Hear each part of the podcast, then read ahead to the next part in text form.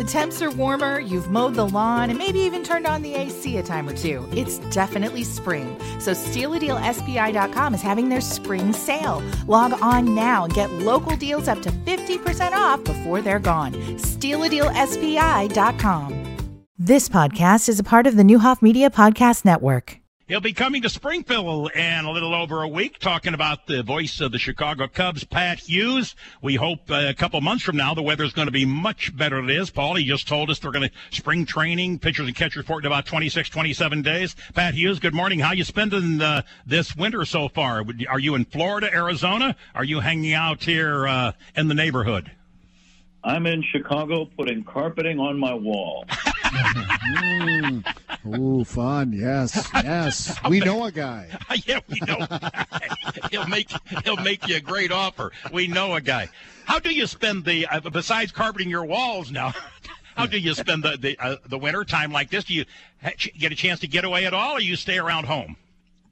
Well, we had the Cubs convention not too long ago. Um, it's a long season. We do a lot of traveling, as you guys know. We go coast to coast, and we're gone over a hundred days. So uh, I know it sounds kind of uh, corny, but when the season is over, I love to just stay home with my wife and my two dogs. We live here in the Chicago suburban area, and uh, I take it easy. I make speeches. I uh, have a side business that keeps me busy. Um, but it's been very busy here lately, and I'm looking very much forward to next Monday night, the Springfield Lucky Horseshoes Hot Stove Social and I'm going to be there speaking with uh, Jamie Toole and some other nice people, and looking forward to it. And I hope you guys can be there. Pat Hughes, let's go back to that other business because I've purchased at least one. You you did CDs, I presume you still do, of various sportscasters, and it is absolutely vintage. I ordered one, obviously with Harry Caray, uh, and you did a marvelous job. But the thing I remember is you wrote a personal note that included with the CD, and it was special. It was thanks Sam and things like that. That is special. That that that speaks a lot about you. Tell me where that idea started, and it's always something you've done. Well, I'll tell you what, Sam. First of all, thank you for saying that. That's very nice of you. I believe in customer service, and I probably believe in it more today than I ever have because it seems like customer service has gone by the wayside with a lot of companies. It's hard to talk to a person. Uh, you get caught up in a, a voicemail maze and you get lost and then you get disconnected. I don't want that to happen. If you call me, I'm going to call you back and we're going to talk and we're going to make sure the order is exactly as you like it. But uh, yes, we have CDs. They are commemorative audio tributes to baseball's greatest announcers. Baseballvoices.com is the website. But we've also got things like, uh, well, actually, we've got the, the Hall of Fame bobbleheads out. That's the latest item. But I have the scorecards, my personal scorecards from things like Game 7 of the World Series in 2016, uh, the NLCS that year, Game 6, the Kerry Wood 20 strikeout game. It's my scorecard. I worked with Ron Santo that day. And then the Field of Dreams scorecard from just a couple of years ago. So, uh, baseballvoices.com. And if you order two or more items, I will personally call you to make sure we get mm. the hmm. personalizations just the way you like them. That's absolutely beautiful. All right, let's go back to the 2016 Game 7. When you're thinking about it, you know the potential's there. Uh, the Cubbies may be the world champions. May didn't look that way late in the ball game.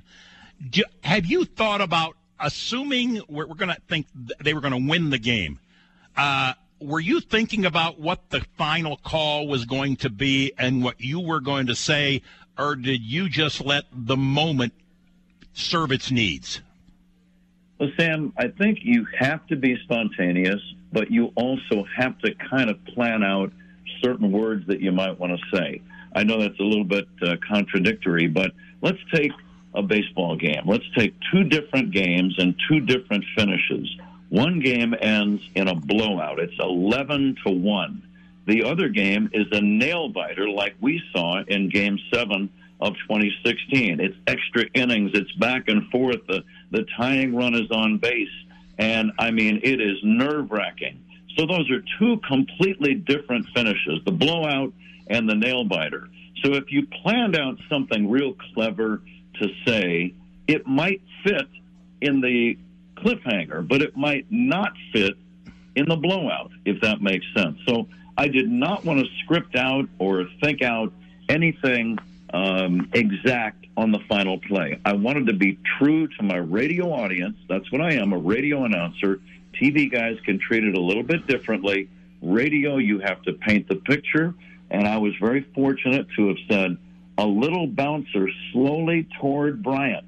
He will glove it and throw to Rizzo. I had to pause to wait for the umpire because uh, uh, Bryant slipped a little bit, as you remember, and the throw was high, but thankfully Anthony Rizzo was tall, reached up, grabbed it. The umpire then gave the out sign. It's in time, and the Chicago Cubs win the World Series. And then I said the uh, uh, the Cubs come pouring out of the dugout, and I happened to see Ben Zobrist running in from left field. And if you've seen the video, and I'm sure if you're a Cub fan, you've seen it multiple times, he runs in and he jumps in the air with absolute glee and happiness and excitement. And his arms are going one way and his legs are going another. All four limbs are just flying around. And it reminded me of my kids when I used to coach Janelle and Amber, my daughters, in youth sporting events. They would win a game and they were so excited. They didn't even know what to do. They just jumped up and down. And so I said, and the Cubs uh, come out, pouring out of the dugout, jumping up and down like a bunch of delirious 10 year olds. The Cubs have done it. The longest drought in the history of American sports is over, and the celebration begins. And, and let me let me share also something with you, Sam, that I think Please. nobody realized unless you're in broadcasting, you would have a little bit of an appreciation for this. A sponsor called our radio station the day of Game Seven, um, and they offered to pay us a big sponsorship fee if I would say a certain word. It was an insurance company. If I would say certain words about the sponsor within 30 seconds of the final out, if the Cubs win. Wow. So the manager at the station, Mitch Rosen, calls me and says, Pat, are you okay with this? And I said, Yeah, I'm an employee. I just do what I'm told. If they're going to pay a nice big fee, I'm, I'm I can do that. But it also forced me to say whatever I was going to say uh, and make it condensed so that within 30 seconds I could get to the commercial. That's just one of those behind the scenes things that that nobody else would realize. Pat Hughes will be in Springfield. This is just a little, folks. He was here. I remember the last time I'd seen him here. Uh, we hosted a um, Cubs caravan that was in the winter here at the Northfield Center, standing room only. They brought so many players, and Pat emceed it, and it was outstanding. I know it's going to be the same thing on Monday. I, I hear the phrase a lot and been around it and actually, you know, coach at a high school level and so on. What do you mean? How do you interpret when you hear people say, well, he's a player's manager or he's a player's coach? What's that mean to you?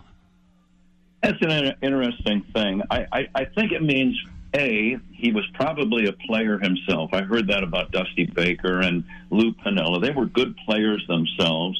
Um, so and so was David Ross, and so were many other guys. But those are just a couple of examples. Uh, I think it means that they were good players themselves. Therefore, they know what a player goes through. Therefore, they uh, treat the the current players uh, accordingly. I think that's what it means. I think that it means they let the players be individuals up to a point, and they can wear their hair or they can dress any way they want as long as you show up and ready to play the ball game every single day and night. I'm okay with it. Um, there's no dress code. There's no, you know, like the Yankees, I believe, have a, a code where you have to cut your hair. Uh, I don't think a lot of teams have that code anymore. But I think I think that's what it means. It means we will let you be yourself, but this is a team game, and you better show up ready to play at 7:05 or at 1:20 if it's a day game. You be ready to play every single day, and we'll be fine. Uh, if you're not ready, then we might have to make some changes with our rules. Pat Hughes, a couple uh, more minutes, please, if you will. Um, I'm going to ask you to do a verbal a, a verbal Rorschach. I'm going to say a name or a phrase, and you tell me. I'm going to start off with David Ross. Great guy, good friend, close friend. Um, it was unfortunate what happened, but that's the way it is. That's the way baseball happens. Very few people leave their jobs in baseball on their own terms, and this would be another example of that. But David is going to be fine. Uh, I got to be good friends with him. I got to call a Game 7 home run from him in the World Series. I called his 100th career home run. He and I are good friends. And I texted him right after uh, the managerial change took place last October or November, whenever it was.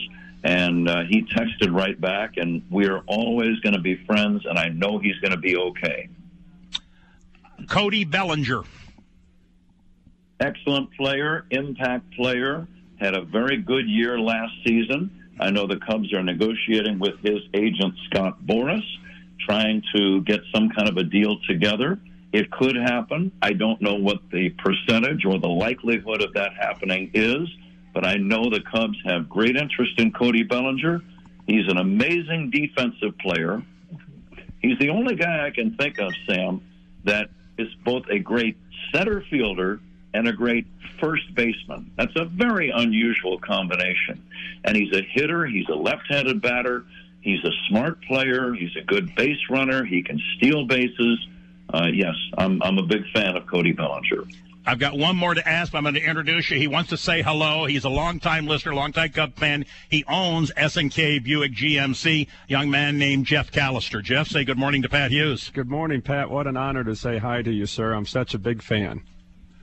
Hey, Jeff. Thank you. It's very nice of you to to uh, to be on the show. What's on your mind today?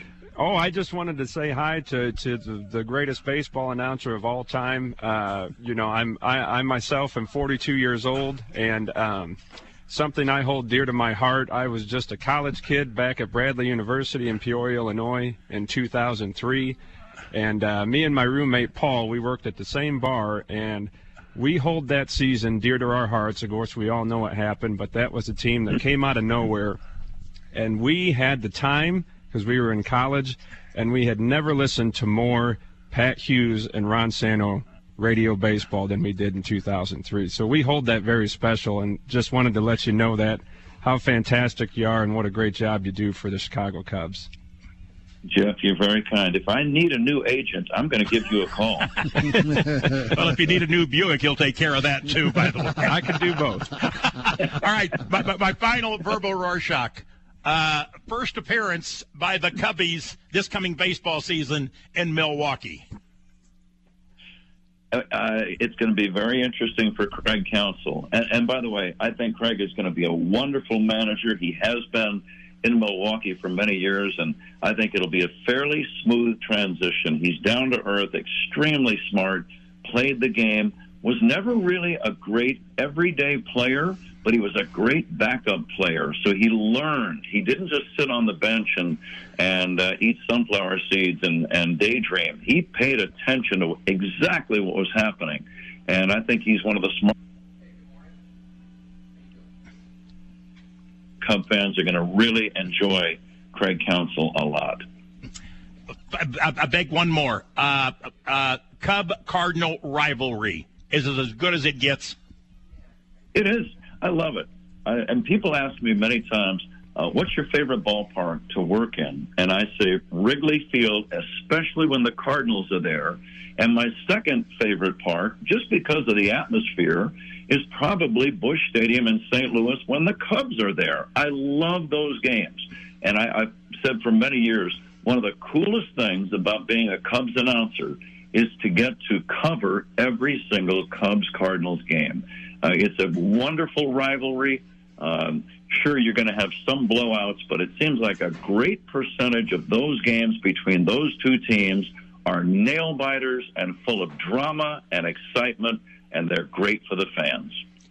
Pat Hughes will be in Springfield Motorheads next Monday night. We thank you, Pat Hughes. Thank you. Uh, you and your wife and the dogs enjoy the rest of the off season. I know it is a very challenging timeline when the season starts, but uh, thank you for your time. Uh, class act and always good to talk to you. Take care, my friend.